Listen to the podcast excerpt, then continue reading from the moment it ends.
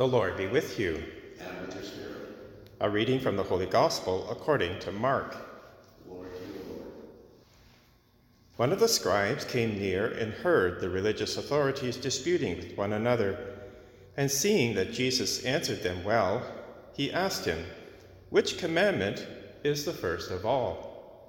Jesus answered, The first is, Hear, O Israel, the Lord our God, the Lord is one. You shall love the Lord your God with all your heart, with all your soul, and with all your mind, and with all your strength.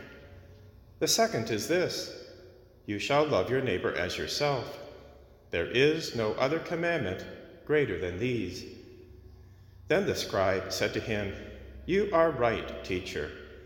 You have truly said that he is one, and besides him there is no other and to love him with all the heart, and with all the understanding, and with all the strength, and to love one's neighbor as oneself, this is much more important than all whole burnt offerings and sacrifices. When Jesus saw that the scribe answered wisely, he said to him, You are not far from the kingdom of God. After that, no one dared to ask Jesus any questions. The Gospel of the Lord. Praise to you, Lord Jesus Christ. Today we have a beautiful set of readings. I want to begin with the second reading, which is from the, the letter to the Hebrews. This is a very mysterious letter in a sense because the major theme is the high priesthood of Jesus Christ. The author spends a great deal of time and argumentation to make that claim. And sometimes we wonder, well, how does that really affect me today? What relevance does that have in my day to day living and loving? Well, the second reading gives us a clue because part of the fact that Jesus is high priest is that he's not like the other high priests in the Old Testament, the Old Covenant, because they were burdened. First of all, they could only be a priest during their short life. They had sin on their soul, they were human. And so there was a lot of limitations on what they could do. Jesus has none of those limitations. He is the fulfillment of the Old Testament priesthood.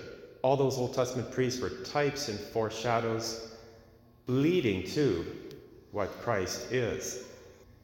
Now, the second reading goes on to tell us that Jesus is not only a high priest during his earthly ministry, but it continues in his heavenly mystery. When he ascends to the Father, he takes with him a human body, his human body, the body that experienced suffering, the passion, and death on the cross. In fact, he bears those wounds into eternity. We know that because in Revelation chapter 5, we have this image of a lamb standing as though slain in the throne room of God, surrounded by all kinds of angels and saints bowing down in worship. And it symbolizes Christ. So Christ's priesthood is still very active. And that's why our letter to the Hebrews says that Jesus, our high priest, always lives to make intercession for us. In other words, he's in heaven praying to the Father for our salvation. And continuing to offer himself in sacrifice. Not a bloody sacrifice for sure, that happened once on the cross, but still, he is a high priest, and he is offering his whole being as a sacrifice to the Father. The reason that that's important, not only for our salvation, but for our day to day life it's because of that reality that Jesus, high priesthood, lives forever, that we actually have the holy sacrifice of the Mass. Because what is the Mass? It's a re-presentation of the once and for all sacrifice of Christ on the cross through time. And we have the dignity, the opportunity to share in that sacrifice. Certainly, the ordained priests do so in a different way than the laity. But let's begin with the laity. The laity, through their baptism, are priests in the sense that they can offer their bodies, their lives, as a holy and pleasing sacrifice to the Lord. St. Paul makes that point in Romans chapter 12. This is your spiritual act of worship, Paul says, to offer your bodies as a living sacrifice, holy and pleasing to the Lord. Not to conform ourselves to the pattern of this world, but be transformed by the renewing of our mind as priests. And we do that particularly when we come to Mass. Because when you're at Mass, you're bringing your lives your whole lives, your sufferings, your joys, your trials, your hopes, your dreams, your labor, and the offering that you bring into the collection plate. It's all brought forward, laid on the altar, and it's a sacrifice. In union with Christ, a sacrifice to the Father. And that's why it's so important for us to participate at Mass in a very real way through our responses, through our preparation, through our prayers. So that's why the second reading is so important.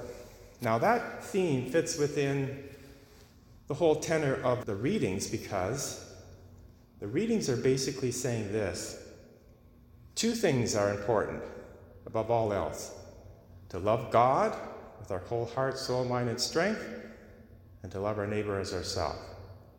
Well, how do we love God with our whole body, mind, spirit, and soul?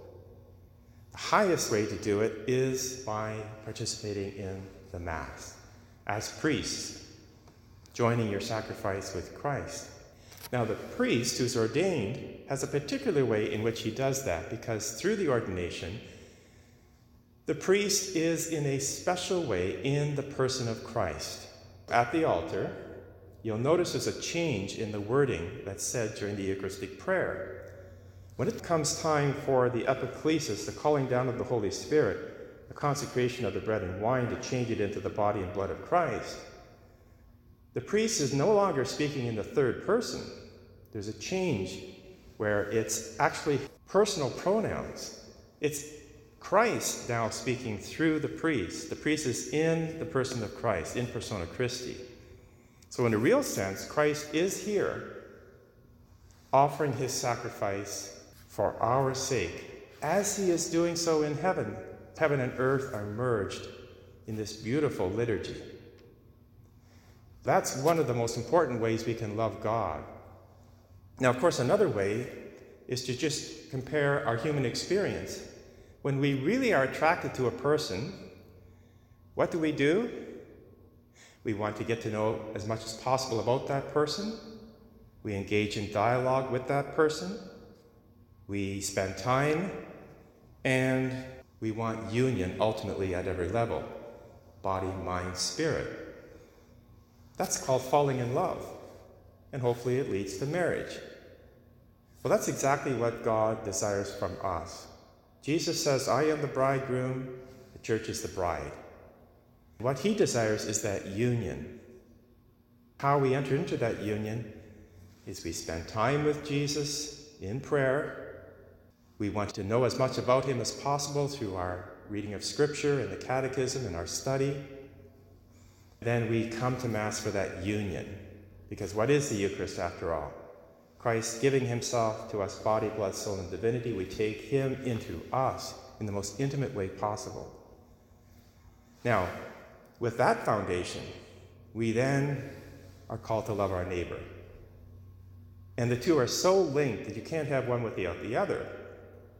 If we come to Mass and we devote ourselves to the worship and then we go out of Mass and we don't care about our neighbor, or we still have a grudge against someone and we won't forgive, or we're not generous, then we really have to question whether we love God at all. And that's how Jesus has linked these two great commandments. Well, when we do this, then this responsorial psalm really does apply. Because the psalmist says this I love you, Lord, my strength. And then he uses a whole slew of descriptive words to describe this relationship. The Lord is my rock, my fortress, my deliverer, in whom I take refuge. He's my stronghold. He's my rock, my salvation, my king, on and on. Now that's someone in love. That's what we're called to do.